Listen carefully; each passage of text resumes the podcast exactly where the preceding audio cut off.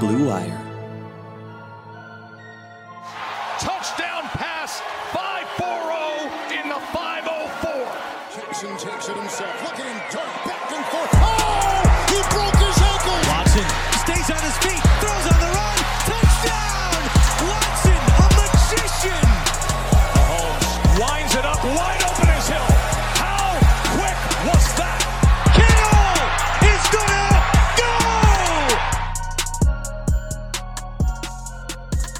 Welcome back here to another episode of the My Sports Update Football Podcast, brought to you by BetOnline.ag, your online wagering experts. I am your host, Ari Meirov. Week two of the NFL season is in the books. There was a lot of action, but it was a week like never before. At least never before have I seen what we just had over the weekend. The amount of massive injuries that we saw in week two it was out of control. You've heard about it by now from Saquon Barkley, Nick Bosa, Courtland Sutton, Anthony Barr, Christian McCaffrey, Malik Hooker, Drew Lock, Solomon Thomas, and on and on. CJ Uzomah, Tyrod Taylor in pregame warm-ups. His chest is hurting. He's struggling to breathe. Has to go to the hospital. It was a bizarre week. It was a very tough week all around the league but teams and coaches will be forced to adjust on the fly. But for me, and I, am pretty sure it's for everyone, I've never seen a week that had this many injuries at once. Usually early in the year, we see a bunch of injuries in the preseason and in training camp, then week one, week two, week three, and on and on. But to have this many happen in one week, I've never seen that before. But some quick takeaways from the stuff we saw on the field in week two. First of all, I really don't recall a team having as many miscues as the Cowboys had on Sunday and still winning. Four fumbles, three lost, two botched fake punts, and they still win after a watermelon pooch onside kick, whatever that was. Nobody wanted to pick up the ball. Cowboys recover. That's the type of win that teams build off of. Yeah, it was ugly, but, you know, Dak Prescott was impressive in the second half. And again, it makes you wonder. You know, we've talked about this so much. The Cowboys, for some reason, never got a long long term deal done with Dak after his third year. They didn't get it done after his fourth year. His value is only going up. And when it's going to be time to talk money once again in the offseason, Dak is trending in the right direction to have almost all the leverage. Also, I talk about this team almost every week. I was hyping them up the entire offseason. The Arizona Cardinals, they are 2 0. Are you buying stock in this team by now? I mean, all offseason long, I said Arizona would make the playoffs. I said Kyler would win MVP. Through two games, they've been impressive, and they will only improve from now on. And get this their next three games Detroit, Carolina, and the Jets. Those three teams are a combined 0 6 on the year. Three very winnable games for Arizona. They could be looking at 5 and 0. Get on the Cardinals hype train if you are not on it yet. And then what about the Pittsburgh Steelers? Another team that I talked about a lot this offseason. I kept on saying that if Ben is healthy, that's the biggest X factor. This is a dark horse Super Bowl team, and so far they're 2 0. Ben threw for over 300 yards this past weekend. The receivers are young and talented. That ferocious defense had seven sacks on Sunday against Denver, and they go up against the Texans offensive line this week in week three, like I expected. This team will be a threat. They were 8 and 8 last year with Duck Hodges and Mason Rudolph. Ben is back. The offense will only get better. That defense is for real. We all know that already. But I really believe this is a team that will continue to get better as the season goes on and watch out for the Pittsburgh Steelers. More on this past week and looking ahead to week three with my guest for this week's episode, Matthew Coller of PurpleInsider.com. He was fantastic. It's always a blast talking with him. But first, before we go to that, a quick word from our sponsors. Visa knows that local businesses are the heartbeat of our communities, whether they are our corner stores, our coffee spots, our favorite shops. Local businesses have always been there for us. They remember our orders, they call us by our names, they're always giving back and making a difference and going that extra mile to support us and our community. And right now, more than ever, local businesses need our support. So now it's time for us to return the favor. The next time you go shopping, make the choice to shop at local businesses and look for the contactless symbol and tap to pay with a contactless Visa to help support your community because where and how you shop matters. Visa, everywhere you want to be, official partner of the NFL. This week's episode is also brought to you by Indeed.com. Even though sports had a break, your business did not. You have to keep moving, and that makes hiring more important than ever before. Indeed.com is here to help. Indeed.com is the number one job site in the world because Indeed gets you the best people fast. Unlike other sites, Indeed gives you full control and payment flexibility over your hiring. You only pay for what you need, you can pause your account at any time, and there are no long term contracts. Plus, Indeed provides powerful tools to make your search that much easier. With 73% of online job seekers visiting Indeed.com each month, Indeed is going to get you that important hire that you need, just like they have for over 3 million businesses. Right now, Indeed is offering our listeners a free $75 credit to boost your job post, which means more quality candidates will see it fast. Try Indeed out with a free $75 credit at indeed.com slash bluewire. This is their best offer available anywhere. Go right now. It is indeed.com slash bluewire. B L U E W I R E. Terms and conditions apply. Offer valid through September 30th. All right, so now here is my full discussion with the great Matthew Coller as we look back at all the action that happened in week two. It was jam packed. We talked about almost all of it, and we also looked ahead to week three, which has a bunch of exciting matchups on the slate. So here it is my full discussion with Matthew Coller. All right, join me now here on the My Sports Update Football Podcast. He covers the Minnesota Vikings and he's the host of the Purple Insider Podcast. Back here for a second time, it is Matthew Coller. Matt, welcome back. What's happening? Yeah, thanks for having me. Um, you uh, picked a heck of a week to have me on. I do not think that we will be short on things to discuss from this week in the NFL. You are 100% right. I mean, I've never seen anything like it. Like what happened over the weekend, I've never seen anything like that from all the years I've been, you know, following the NFL, covering the NFL. You know, I follow these things pretty closely.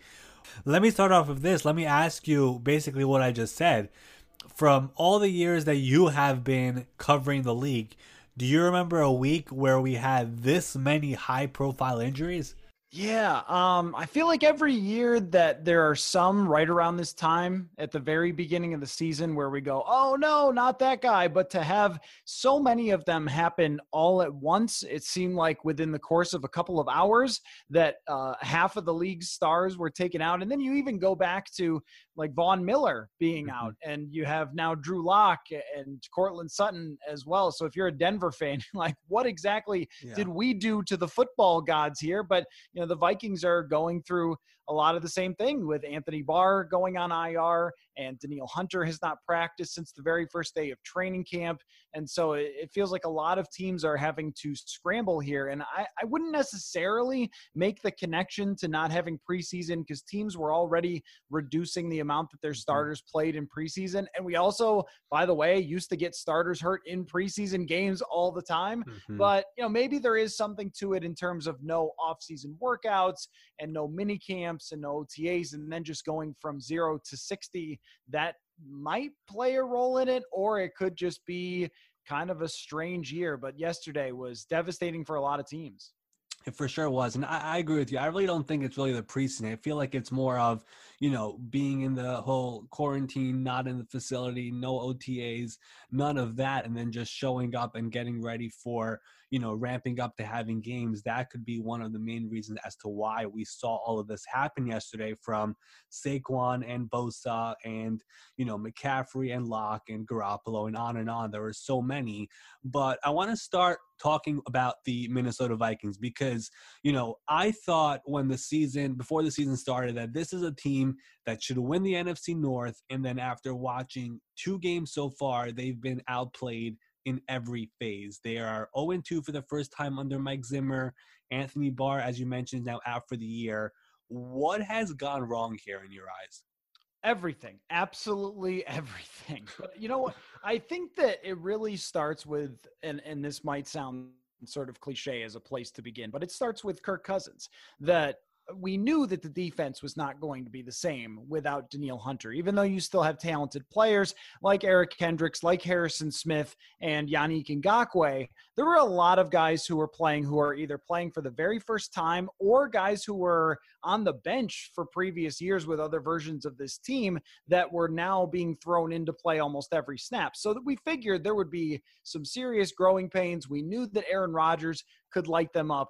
But what we did not expect is Kirk Cousins to come out and for all but the fourth quarter of the Green Bay game, which was long decided by the time he threw a couple of touchdowns, for all except that one quarter, he has been one of the worst quarterbacks in the NFL through these first two weeks. And yesterday has a 15.9 quarterback rating. And I think Vikings fans, you know, normally if someone plays bad as quarterback, they go, oh, that looked like Christian Ponder. Oh, this was much worse than Christian Ponder. There was a game years ago that Josh Freeman was signed by the Vikings or they traded for him and then they started him right away when he didn't know the offense and he played about as bad as he could have played on national TV. Monday and night, that, yeah. yeah, that was better than what Kirk Cousins did yesterday. And so I think that, especially with an offense that's the same exact system and still has a lot of playmakers, they signed Dalvin Cook to a big contract. Adam Thielen is a Pro Bowler. Kyle Rudolph is a Pro Bowler. Irv Smith Jr. has very big expectations for this year. To come out and play this poorly at the quarterback position, to take two safeties, to throw three interceptions yesterday, uh, that has been the most shocking part of this start because we figured, hey, this could actually be kind of fun, right? If the Vikings offense is like it was last year and they're throwing down the field a lot and getting explosive plays from Dalvin Cook, and then we'll get into some shootouts and we could have some exciting games. There was a game in 2018, uh, again on national TV, between the Vikings and Rams that I think ended 38 to 30. I was thinking maybe we'll have more of those this year. But all of a sudden, Cousins has played his worst football maybe since he became a starter just regularly in the NFL through these first two games. And if he does not turn that around quick, this is going to be a very, very long season for the Vikings. Yeah, you know, the Vikings always had an identity. On offense, they would run the ball, they would control time of possession, they would have a big play on a play action, and they would always convert in the red zone. On defense, they would always stop the run, they would rush the passer, and they were always excellent on third down. Somebody else brought this up to me recently, and I want to ask you this. If the Vikings did not win that postseason game last year against New Orleans, do you think Zimmer and Spielman and Kirk Cousins and Dalvin Cook all get their extensions this offseason? I don't know for sure that they do. Uh, I don't know for sure that they don't either, but the tension in the building last year going into that game was extremely high.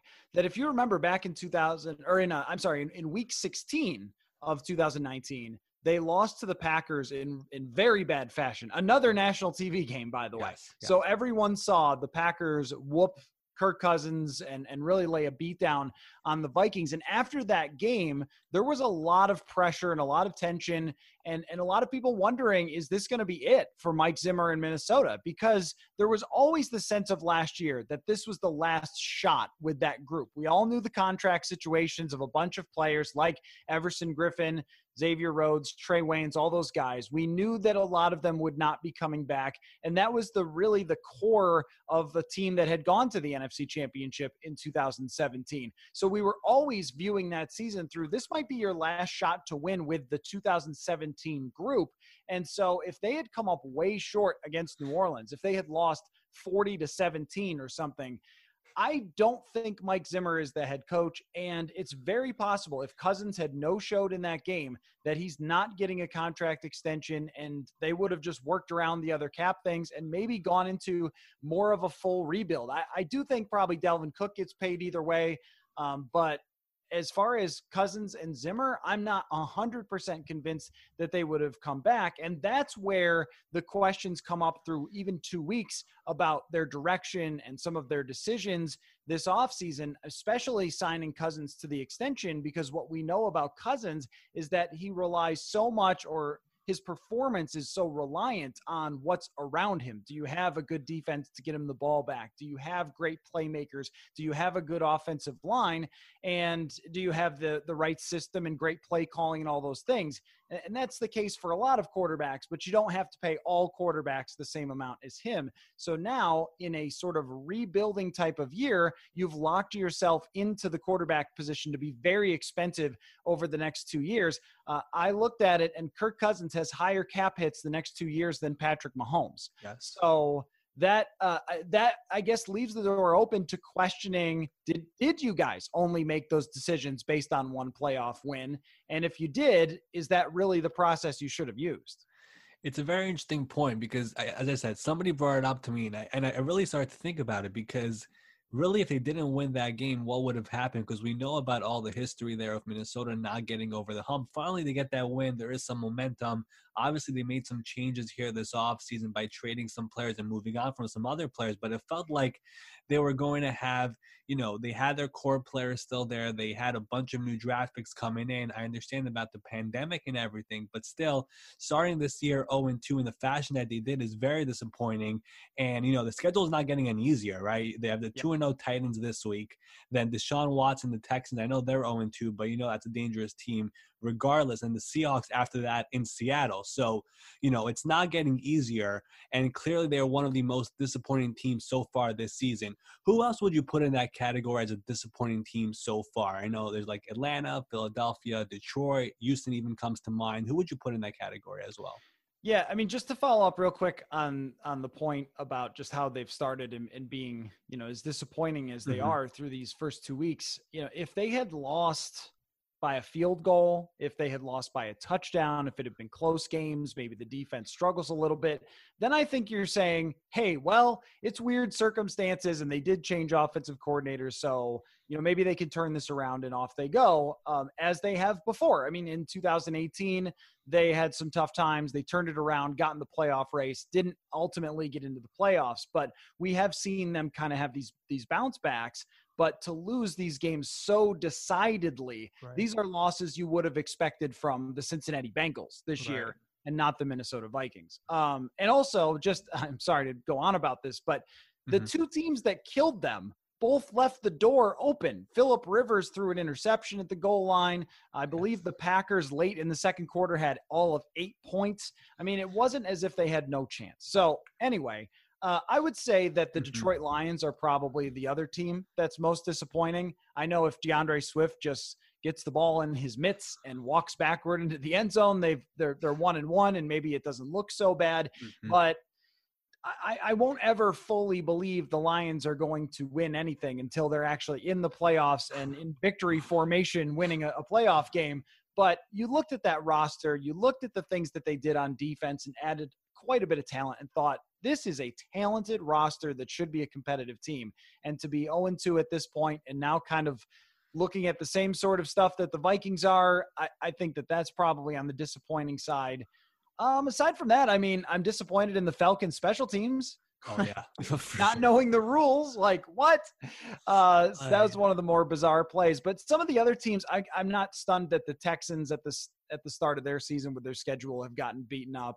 Um, certainly not surprised by the Jets or Dolphins, the other the other teams that are considered disappointing at that moment. And, and you know maybe Philadelphia, but I kind of felt like this could happen to Philadelphia. I don't know about you, but they uh, exactly are looking in the mirror with the Vikings, where everything they've done since 2017 has been sort of to desperately stay relevant and not acknowledge that they just rolled the dice perfectly in 2017 and it wasn't going to happen. They weren't going to be able to run it back.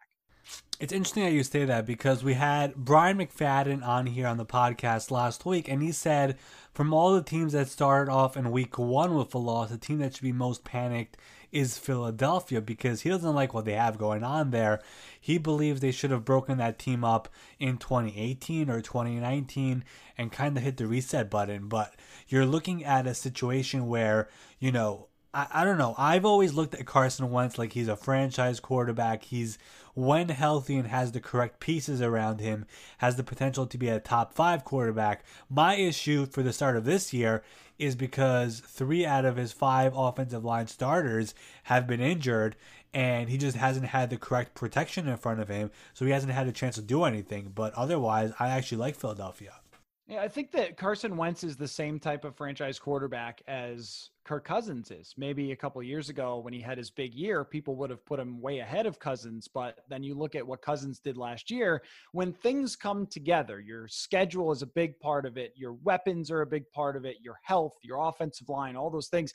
There are a lot of quarterbacks in the NFL who are very capable of having great seasons if all those things click. We saw it from Jimmy Garoppolo last year. Now things are going to be a lot tougher for the 49ers with all of their injuries. There's only a handful of quarterbacks who can overcome all that that and still make the playoffs and still be highly competitive. And I'm not sure that Carson Wentz is that guy. I know they made the playoffs last year, but just barely at nine and seven. And then, you know, he he gets hurt and gets knocked out um, of the playoffs, but still not really a contending team in any way last year. So he can still have his days and he can still get you wins and he sets a, a higher floor than, say, if you have, I don't know, someone awful. Mitch Trubisky. If Chicago was a horrible roster, they're going 2 and 14 with Mitch Trubisky. That doesn't happen with Kirk Cousins. It might this year, but I still don't think it does. It doesn't happen with Cousins, it doesn't happen with Wentz, but I also don't see them as guys who can take a mediocre team and drag them to being a legitimate contender. Uh, they're not the guys who overcome when their team doesn't play well. I think Patrick Mahomes yesterday, his team did not play well at all, and he makes miraculous plays and they win the game. That's not a win that Carson Wentz or Kirk Cousins gets. Right, and I would agree with that. And the thing about the Eagles, why I'm not panicking yet, is just because they're in the NFC East. And in reality, if yes. the Atlanta, you know, if Atlanta actually won that game like they were supposed to, this is a division that has Washington one and one, and the other three teams at 0 and 2. So we, we, we would be looking at a situation like last year where nobody really wanted to win that division until week 16. So I'm not panicking yet if I'm an Eagles fan, but the way they've started, especially that week one loss, was um, obviously very, very upsetting and disappointing. What about on the flip side? Which team has surprised you the most so far after two weeks? Hmm. In a good way, you mean? Yeah. Well, I think I have to say Jacksonville here for how they played yesterday against the Tennessee Titans. And I was thinking about this, talking about it a little bit on my own podcast after the game yesterday.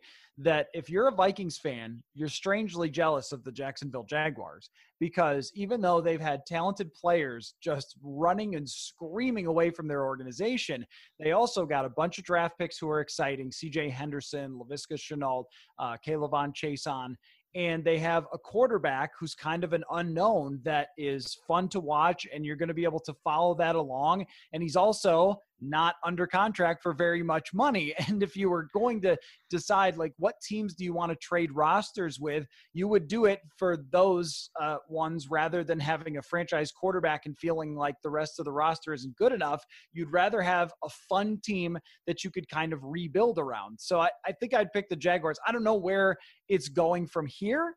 Uh, it might go completely in the tank, and these might be the only games where they're competitive. But I feel like that's not going to be the case, and they're going to be kind of a more fun team than expected.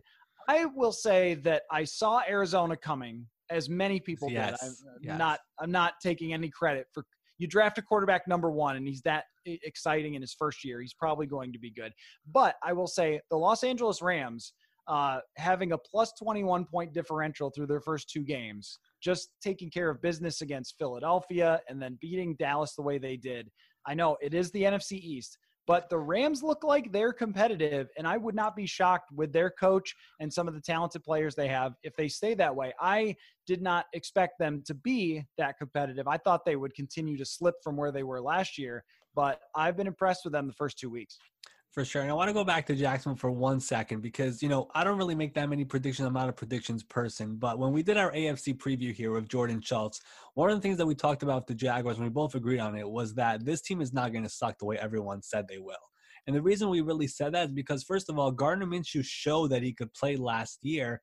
And then we kind of felt like there's a bunch of good young pieces on this team from Josh Allen, Myles Jack, Chaisson Henderson, DJ Chark, right? These guys, Tyler Eifert, who caught a touchdown, you know, maybe he could have a bounce back year there in Jacksonville.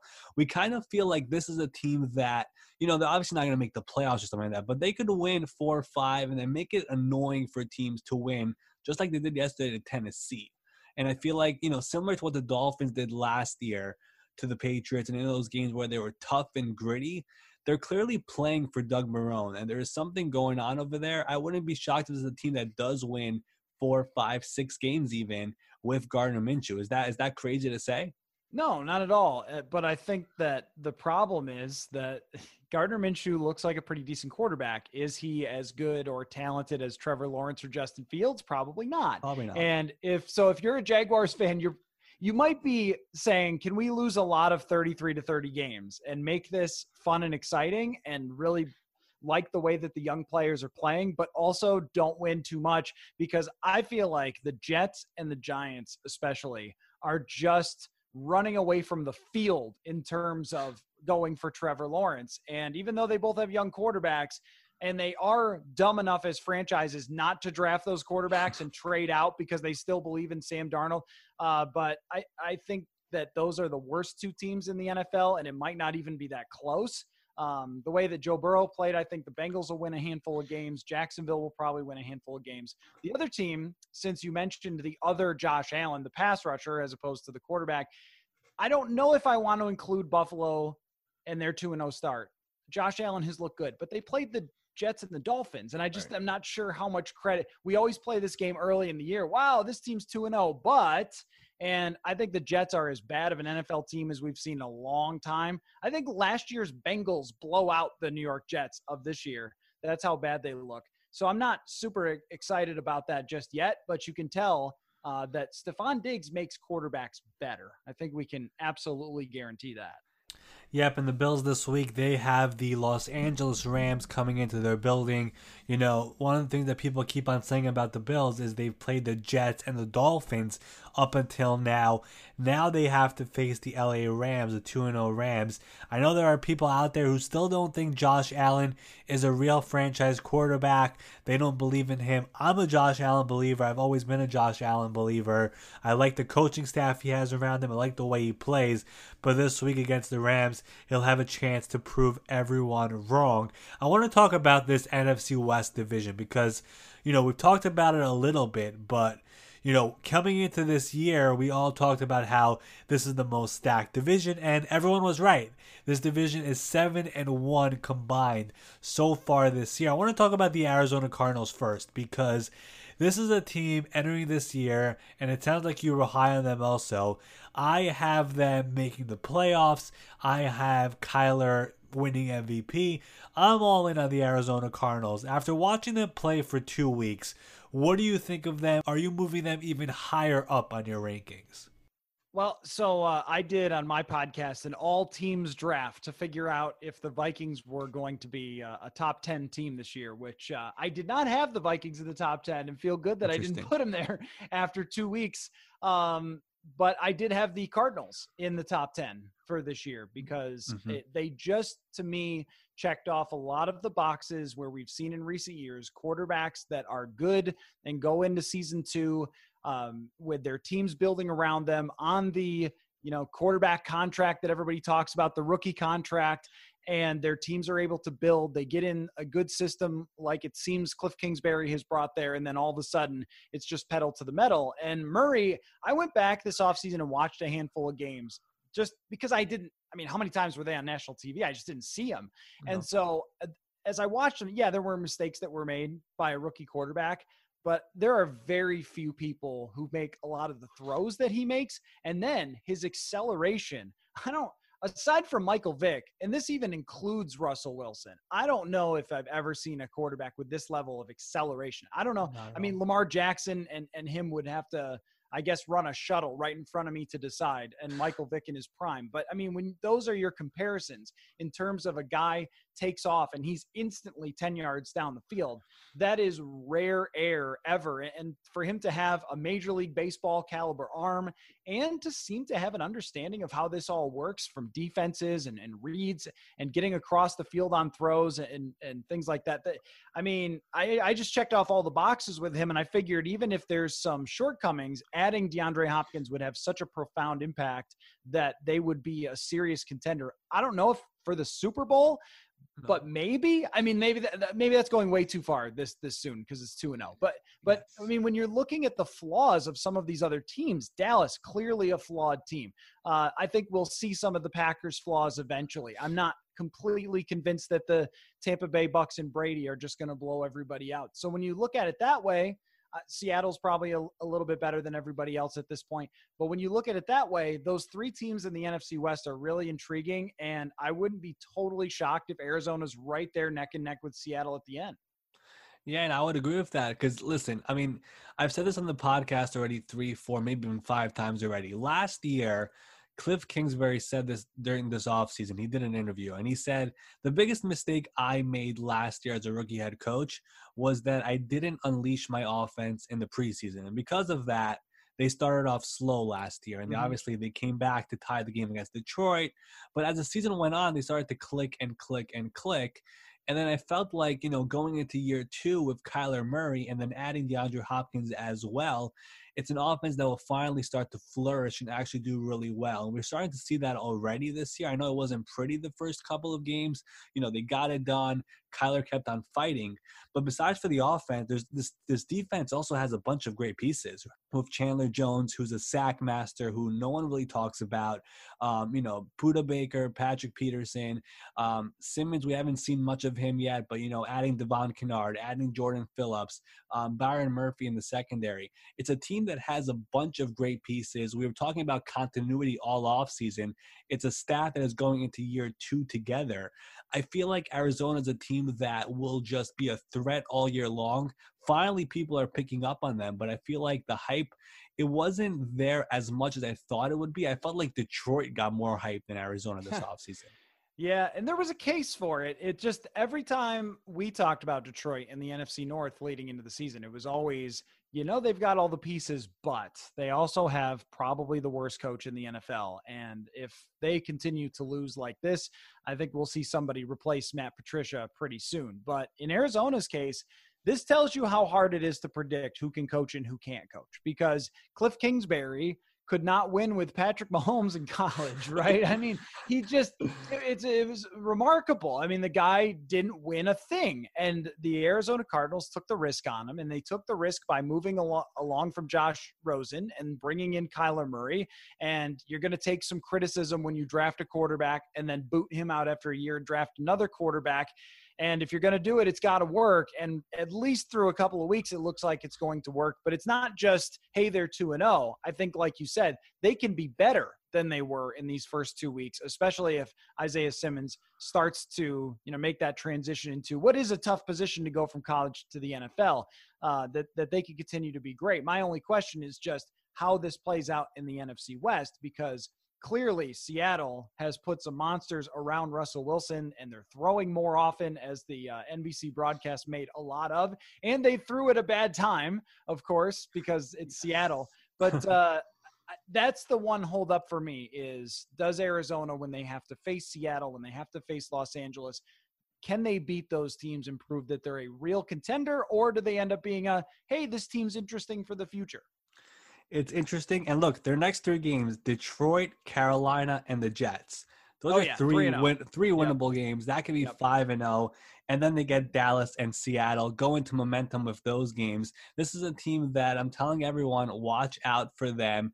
They could be really legitimate this year. Let's talk about that Seahawks team. Obviously, last night's game, Sunday night, was amazing you know, there's this whole movement going on with let Russ cook. It's been working. it's been unreal after two games. Nine touchdown passes, only 11 incompletions on the season. You know, this entire offseason, we kept on hearing about the Saints, the 49ers, and the Bucks. If Russell Wilson is doing this, the Seahawks are right there, right? Oh yeah, there's no question. I mean, to right now, I would put the Seattle Seahawks and the Baltimore Ravens in the Super Bowl, and of course, it is very early, but we've we know this isn't a fluke with Russell Wilson. And we also know that over the last few years, not only has he dealt with an unimpressive group of weapons, I've always liked Tyler Lockett and thought he was the guy that doesn't get enough national TV attention and, and, and so forth. But the guys around Tyler Lockett, post Doug Baldwin, just not been all that impressive. His offensive line for years was brutal, and his offensive coordinator probably cost him some wins by focusing much more on the run game. And I, I think that part of this is that Pete Carroll was not as confident in his defenses and wanted to protect the ball and not have his defense on the field too often. I mean, last year their secondary was just not all that good after losing Earl Thomas and Richard Sherman and everybody else, Kam Chancellor, everyone else who was there for the Legion of Boom. So now that they have Jamal Adams and pairing him with Bobby Wagner, you have two of the most dynamic players in the NFL on defense, and you can do so many more things and have confidence that if you go three and out with a couple of passes, that your defense is going to get a stop and get you right back on the field. Where maybe in the past, that's why they decided to run so much. So now that we see the group of weapons built up, the defense stronger, I mean, they have everything written on them as this is the type of team that competes for a Super Bowl. And I think there were some people who looked at the Jamal Adams trade and said, Whoa, you gave up what for a safety? But being here in Minnesota and watching Harrison Smith operate, my thought was if you get a guy who does for them what Harrison Smith has done for the Vikings, there is immense, immense value to your defense. And I think we've seen that through the first couple weeks.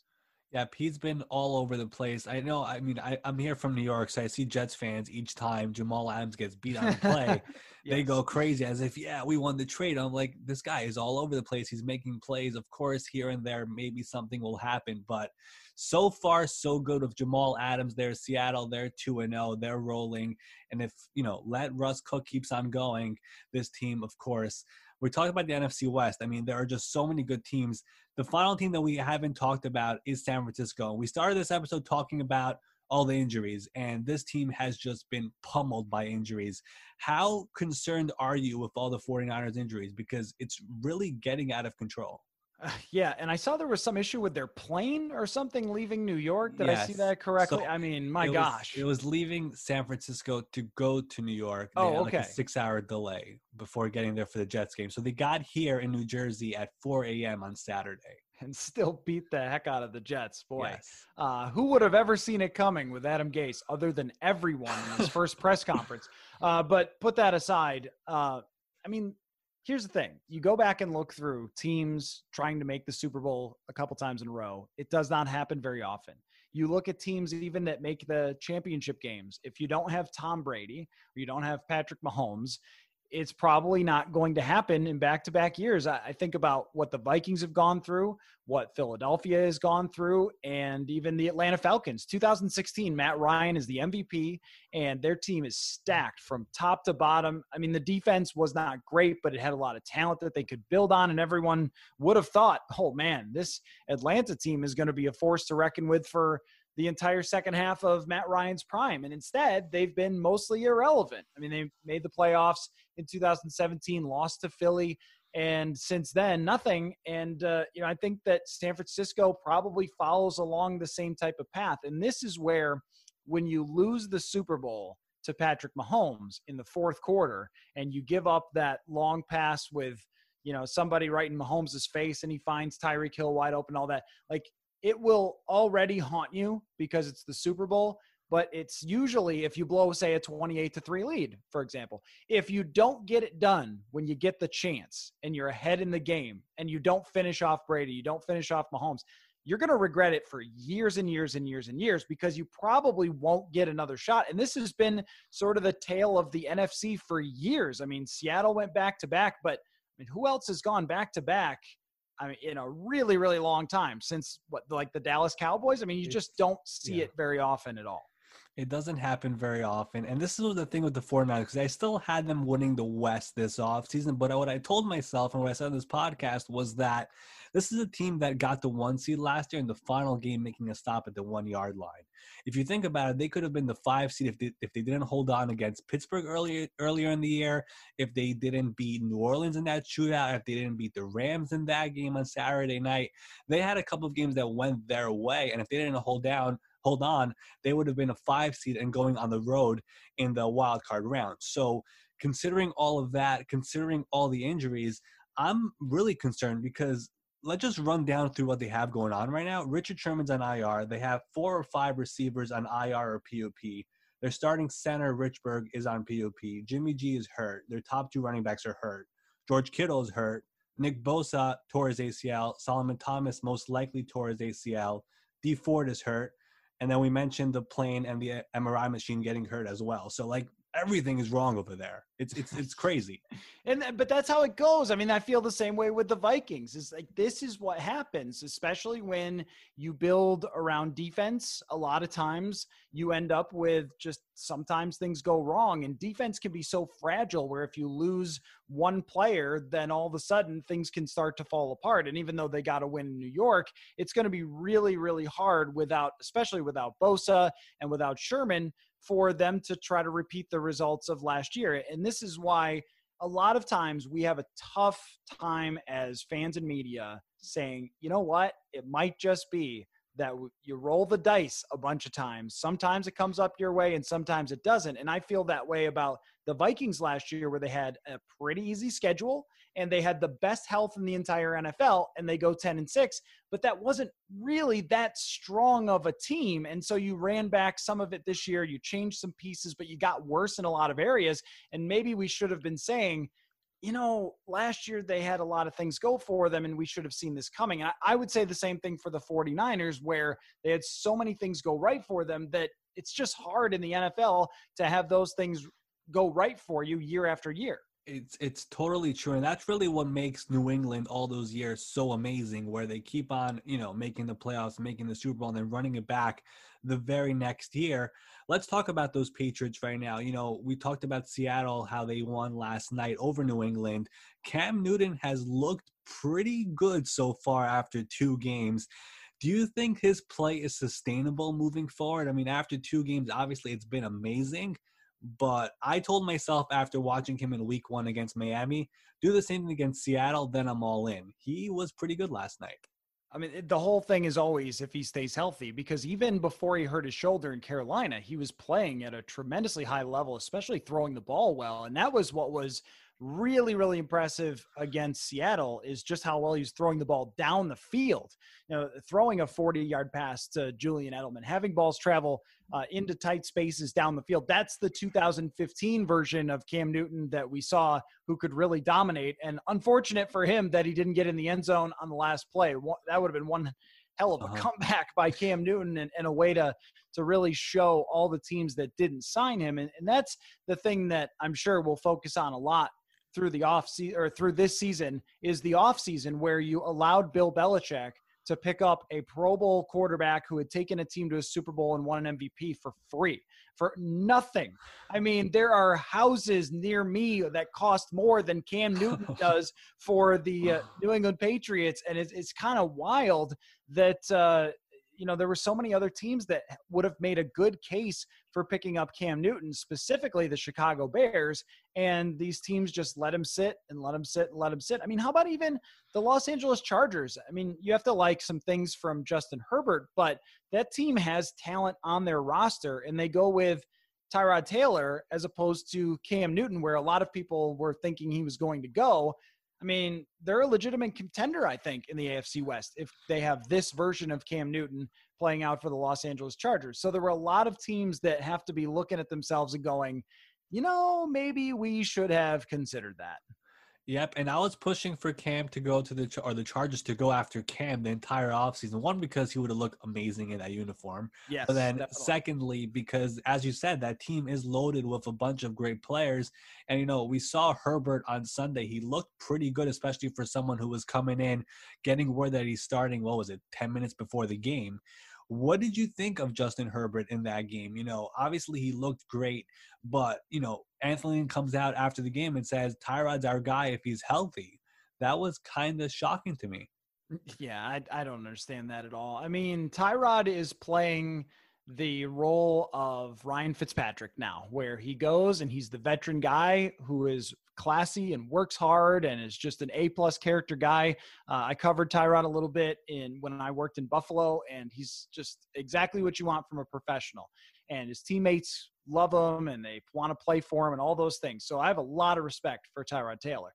That said, there's no reason to play Tyrod Taylor in this situation, except that Anthony Lynn believes his team is a legitimate contender. And all of us can look from the outside and say, oh, come on, Anthony, you know, did you see Patrick Mahomes and what happened there?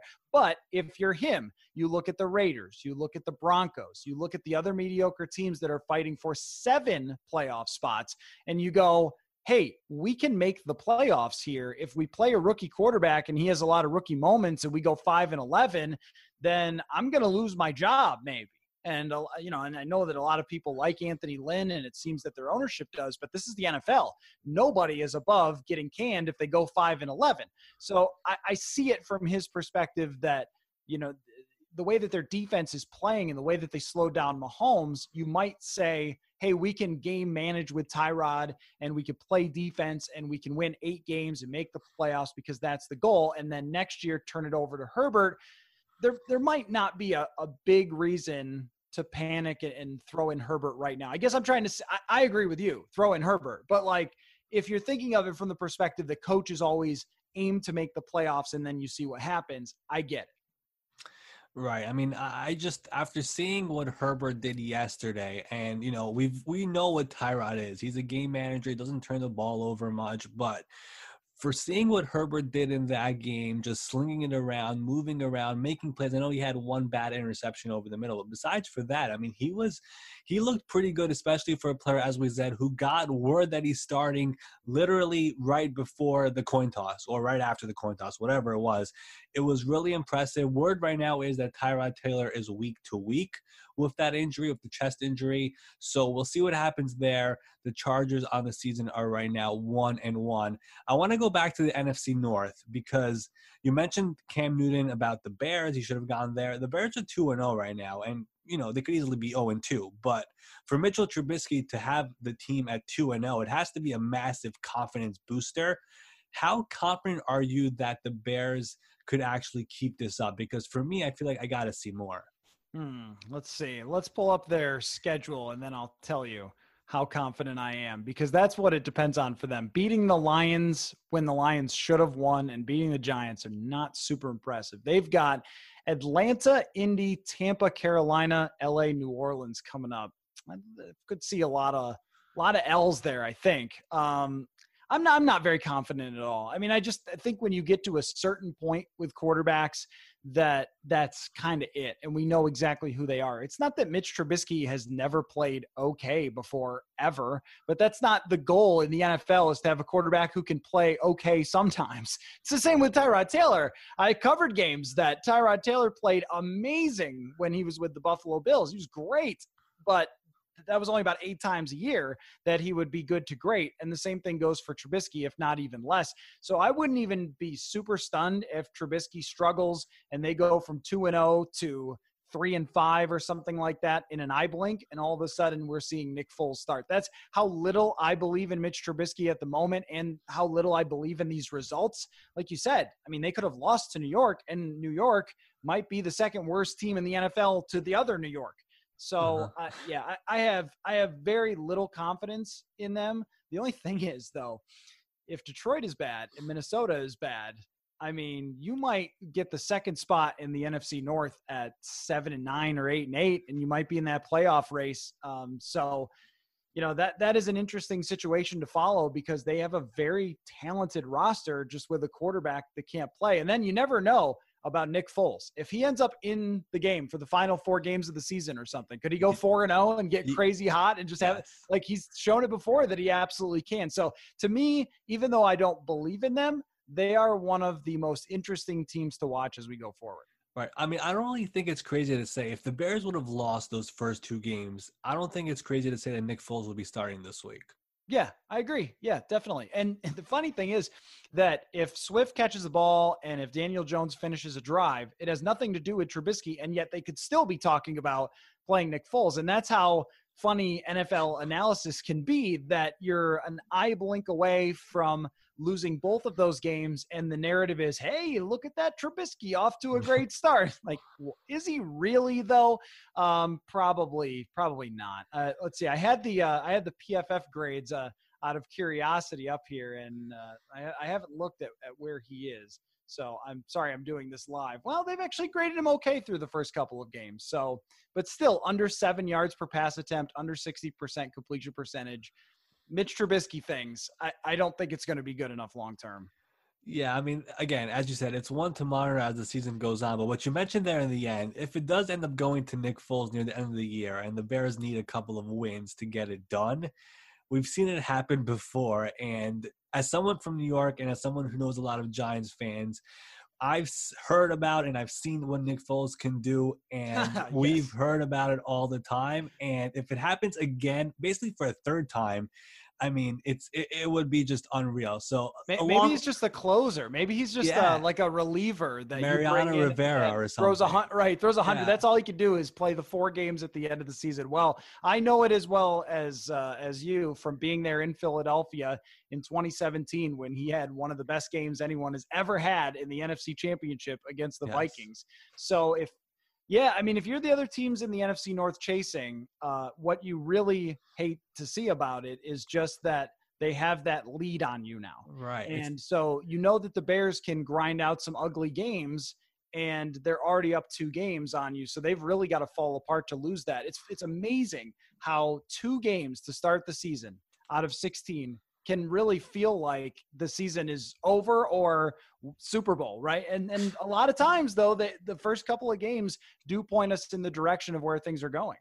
For sure, and we have to mention this. I mean, Pace and Nagy. I mean, probably more paced. He's probably on the hot seat this year. So there's they got to go out there and win. And so far they've done that. I know it's been ugly, but they've gotten the job done.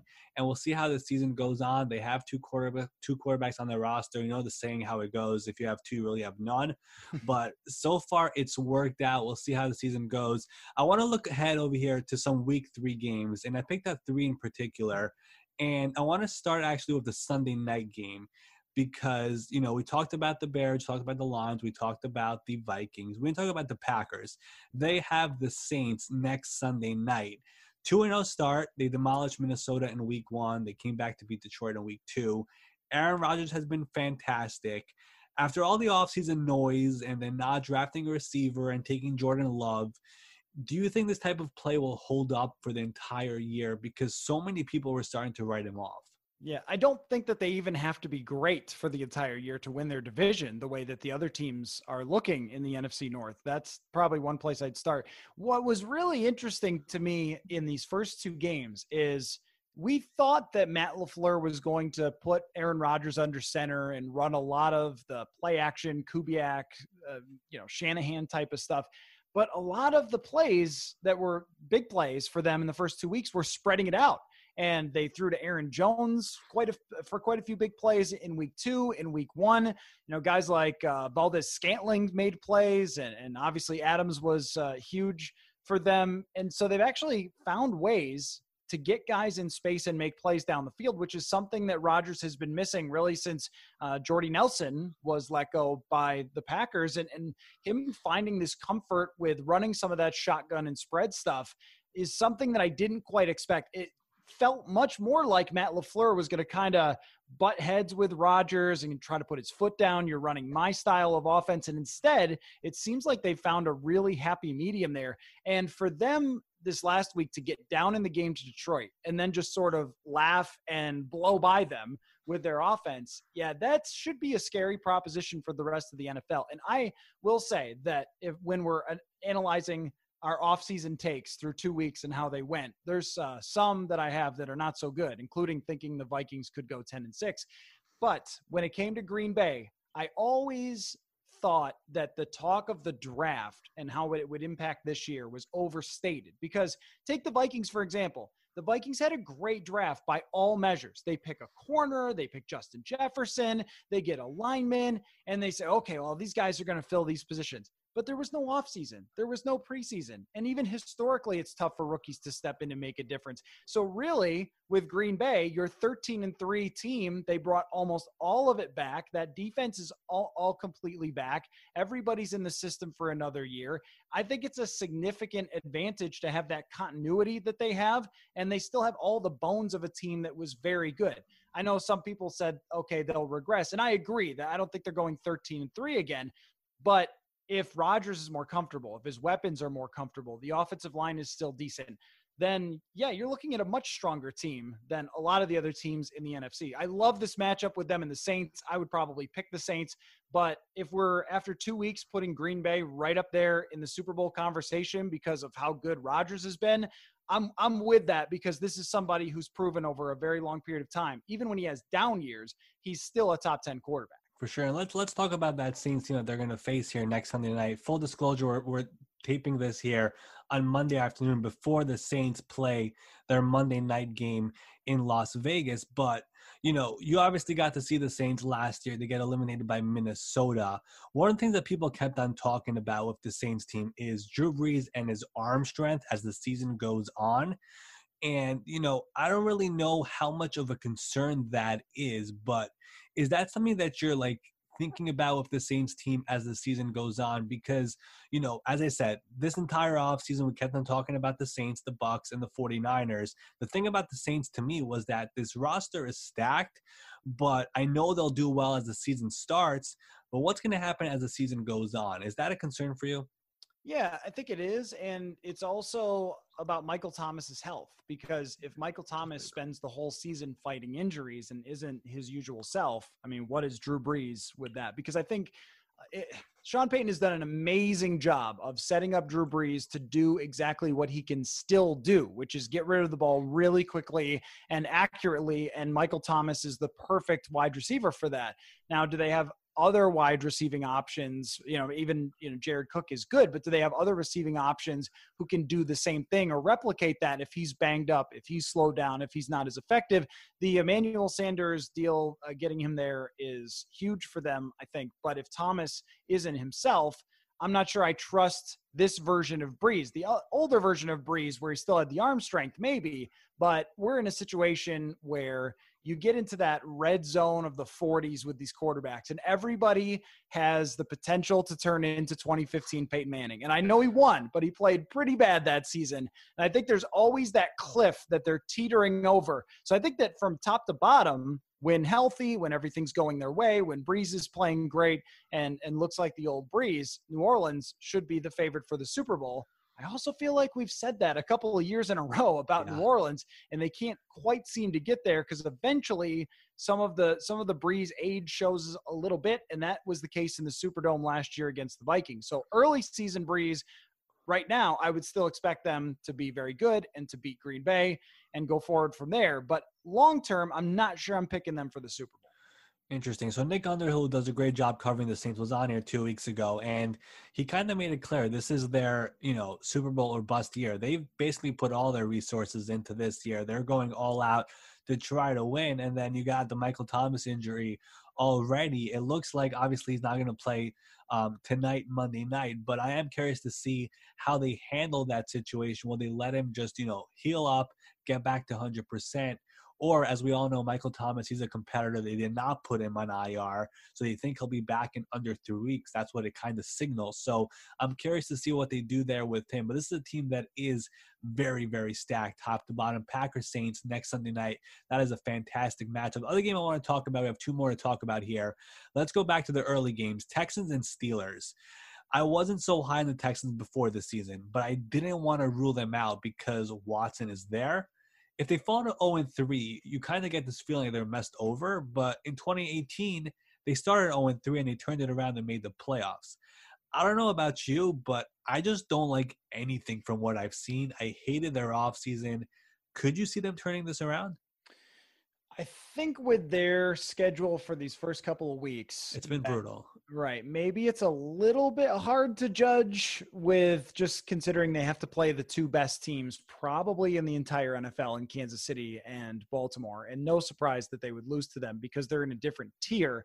There's also got to be an adjustment period for not having uh, Hopkins. I mean, you, you're just, you go from relying so heavily, and I'll say this for the Vikings without Diggs too, you rely so heavily on one guy all the time and then all of a sudden it's like well okay we got three decent guys. Why don't you just use three decent guys instead of one great guy? Well what we've seen from nfl history is one great guy can can really be good for you you know i mean if it's uh, randy moss or terrell owens or jerry rice like a, a lot of times even if it's just the one guy who you're throwing to all the time um, you could scheme ways for that guy to dominate rather than three players who are more along the lines of just average or just okay. And I, I think there's some adjustment needs to be made there. But if they lose this game, 0 and 3, uh, Vikings would be coming in at that point. I'm sure they would feel like they should win that game and start a turnaround. But I, I think if they go to Pittsburgh and lose, then you're talking about getting way behind. And that division is, as we talked about a little bit with Jacksonville, it's sort of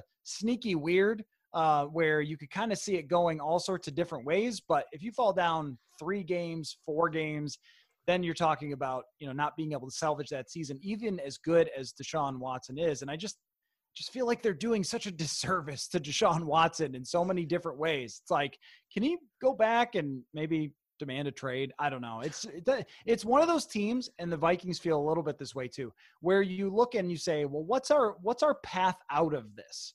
Like we're in a bad spot now, both this year and long term. What's our path out of this? And I don't see it for either team. The clear cut. This all you have to do is X, Y, and Z, and you're a Super Bowl contender. Both teams uh, are big spenders, have made a lot of moves, and it's clearly just not good enough. Yeah, I mean, I'm still trying to figure out. I mean, I don't, I don't even want to go back to this, but the whole Hopkins trade is still not. I'm not fully understanding it. I understand that he wanted to get paid with three years left on his deal. And I know that they had to pay Tunsil and Watson and Cunningham and other players on that team, but we've seen teams make it work with the cap. And it feels like after two games, I know they've had to play some tough competition, but it's been hurting them really bad.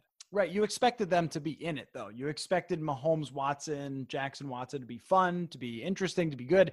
And it's sort of and I'm sorry for connecting everything to the Vikings, but you know that's the team I cover, and I, I, think of it the same way though. That I think if you're a Houston Texans fan and your team lost by a total of ten points in two weeks, you'd be like, "Well, tough start," but I mean, come on. Uh, same with the Vikings, that you'd be going, "Well, look, if you lost a couple of games, you had to go on the road, you had to play the Packers. Okay, fine." But to get killed, it gives you no confidence that there's anybody's going to wave a magic wand and then all of a sudden all the problems are going to be fixed. Eventually, you get to the point when you start naming issues that your team has. If you get past like three, your team's not going anywhere. It's right. If you get, well, we gotta, all we gotta do is fix this, this, this, this, this, and this, and it'll be fine. Like, okay, you know, well, all right, you better look toward next year. Exactly. It's the fashion, the way that they lost is what's annoying me. And the team that they have here this week, Pittsburgh, they're 2 and 0 and all off season long, I've said it. They are my dark horse Super Bowl team if Ben is healthy just because of that ridiculous defense that they have. Seeing them play so far after two games, that's not that crazy.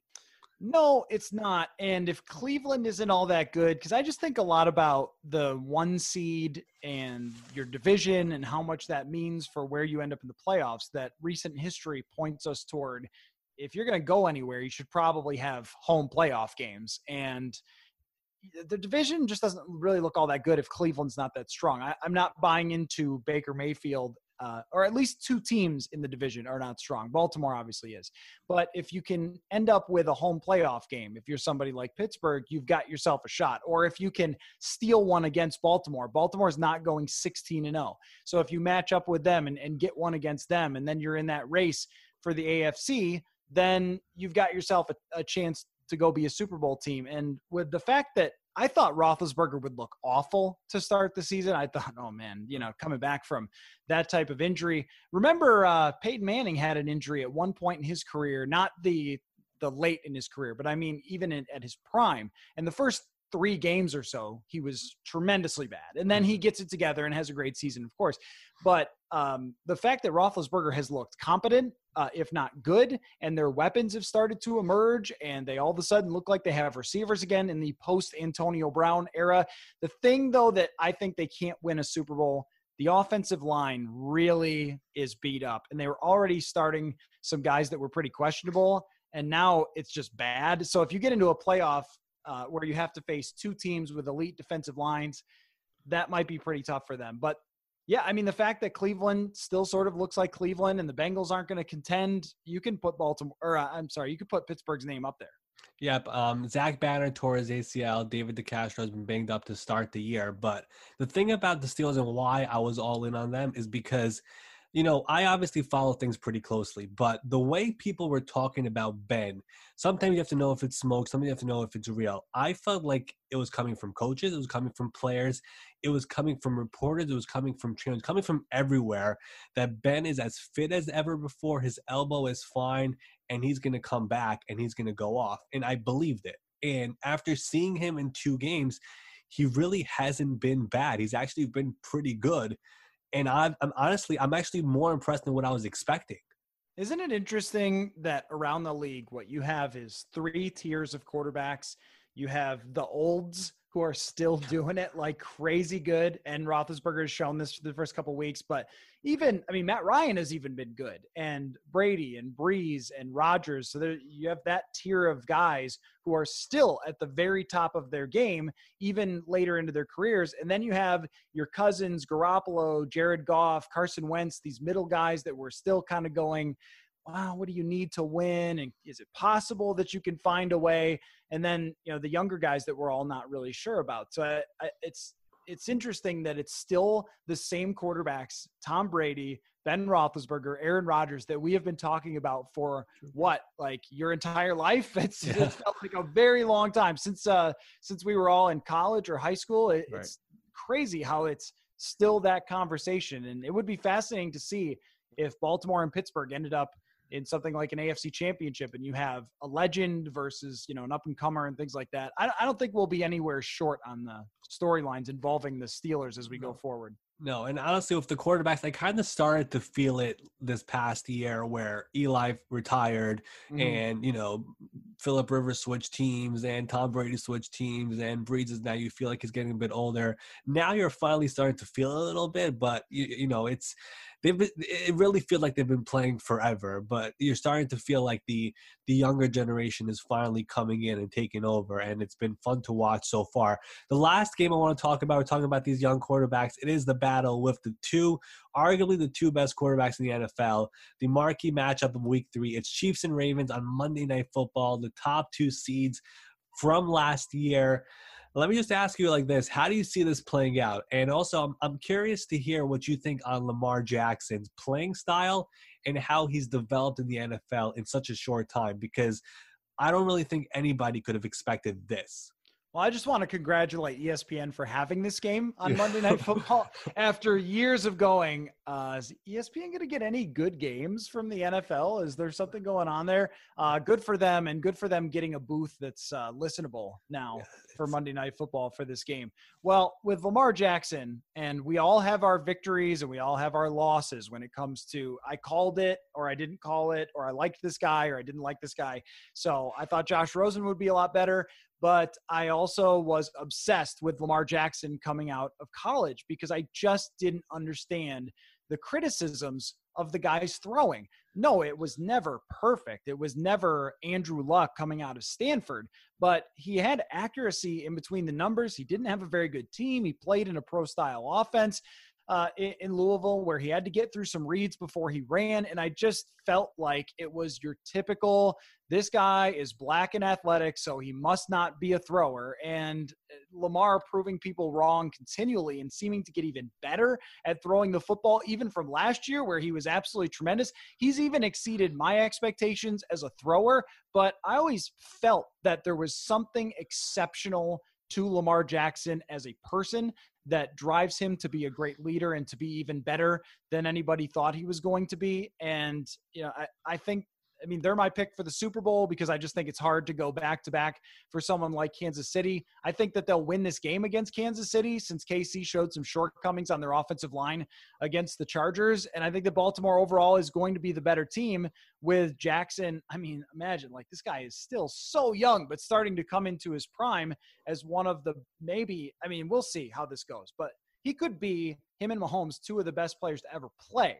And uh, I think that already he's trending that way, and at very least, a top three most exciting player in the game. So I couldn't be much higher on Lamar Jackson. And I just, another where the NFL, a lot of teams, you're going to have to kick yourself because you let tropes get in the way of actually analyzing him. You know, that people saying he should be a wide receiver. I mean, is there some rule that you could be too athletic? Imagine if we did this in basketball. I don't know that Jordan, he jumps too high. That's my problem with him. That's my issue.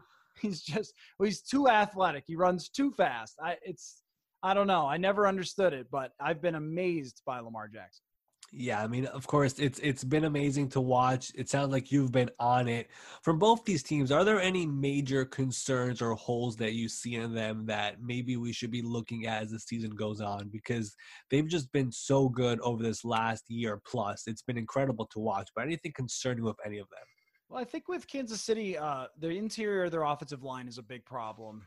And we know that Mahomes can just roll out to his right and fling a ball 700 yards down the field and make a crazy play. But they're also, I mean, in the last couple of games for Kansas City, that has shown up and he's had to overcome it. And can he do that every single week, even against maybe the best team in the NFL in Baltimore? I don't know. I, I think that there are some losses eventually coming. I, I saw today that Kansas City is won 11 games in a row, but there have been a lot of them, even getting down to Tennessee, where things have gone wrong. Mahomes has to play Superman. Eventually, that doesn't show up. Now, I could be wrong, and he could do it again against Baltimore and win, but they do have some shortcomings. There is mileage on these guys' bodies from going all the way to the Super Bowl last year. I think that that does add up after a while. When even with Patriots, Tom Brady teams, we didn't see them all go to the Super Bowl. There were years where uh, you know, some of that mileage got to them and they had injuries and so forth. I think that eventually that does add up. But I mean, to me, these are the two teams that are just the premier teams in the NFL. And they don't have all that many weaknesses aside from that. The fact that Baltimore can just go out and add Calais Campbell is like, okay, well, uh, you guys going for it or what? You know, I mean, so to be able to do that um, w- was really something for them. And I felt like they even got stronger from where they were last year uh, as a whole, and and even you know adding a, a playmaker in the draft that they can use. Um, it's rarely a great idea to draft a running back high, but in their case, it's like here's another person. Why not be unstoppable with the football? Right? Why not when you are set at a lot of other positions? So I, I think Baltimore is the strongest team in the league. I don't think they have many weaknesses at all. And Kansas City eventually will get got by some of theirs. Of course, they're still a Super Bowl contender. Yep, and actually, Chiefs open up this game as three and a half point underdogs, which I found to be very interesting. But first time they're underdogs in a while. But you know, you actually mentioned Calais Campbell getting him. I'm pretty sure there is a Vikings correlation there as well. If I'm not mistaken, that's the pick that was used to get Vedvik. If I'm not mistaken, Kaare Vedvik, yes, the. uh so One of my favorite stories to ever follow was Kaare Vedvik showing up for his first day at training camp, and we were in the dog days of training camp. So we all watched Kaare Vedvik's entire practice that day. Um, just you know, marveling at the fact that they brought in someone who had never really kicked before after trading a draft pick. And yeah, that turned into Calais Campbell because the Jaguars just give away their players. All right. So there's one more thing that we could twist into the Vikings as yes, well. Right. Yeah. It's a good one. Uh, all right, very good. Matt, I want to thank you for coming on the podcast here this week. Everyone can, of course, go check you out at your work at purpleinsider.com and the Purple Insider podcast. You're always putting out some tremendous content all the time. I see on Twitter, there's new stuff coming out. It's like a machine. I, it's amazing. I have so much respect for the work that you do. Matt, thanks for coming on. I really appreciate that. I can't be the only one out there with no other hobbies during COVID life. So, I think that's probably the most reasonable explanation. But I appreciate you having me on. Special thanks to Matthew Coller for coming on the podcast this week. You know, the thing about Matthew, which I really love, is that yes, he covers the Vikings, but he knows the NFL inside and out. And that's why, especially for a week which had so much going on, having him on was the perfect guest to recap all of it and to look ahead to what we have coming up as we get ready for week three. Go give him a follow on Twitter. If you don't, it is at Matthew Coller.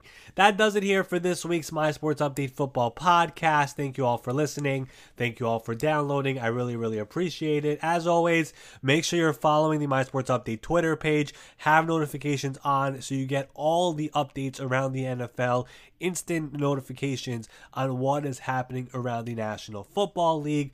Also, if you have not done so yet, please make sure to rate, review, and subscribe to this podcast. By you doing something that small, other NFL fans just like you will be able to find this podcast and listen to it as well.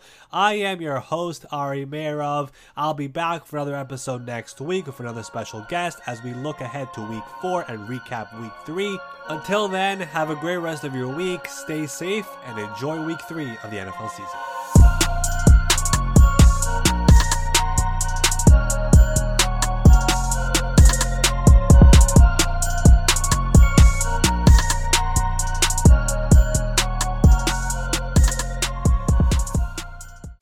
This is Greg Olsen, inviting you to check out my new Blue Wire podcast, TE1, where I interview tight ends throughout the history of the NFL who have helped revolutionize the position. TE1 is presented by the Chevy Silverado. The Silverado is all about grit, it's strong and dependable, exactly like playing tight end. Just like the incredible players we sit down with on the podcast, the Chevy Silverado is in a league of its own. Strong, advanced, and dependable. Download TE1 today, wherever you listen to podcasts.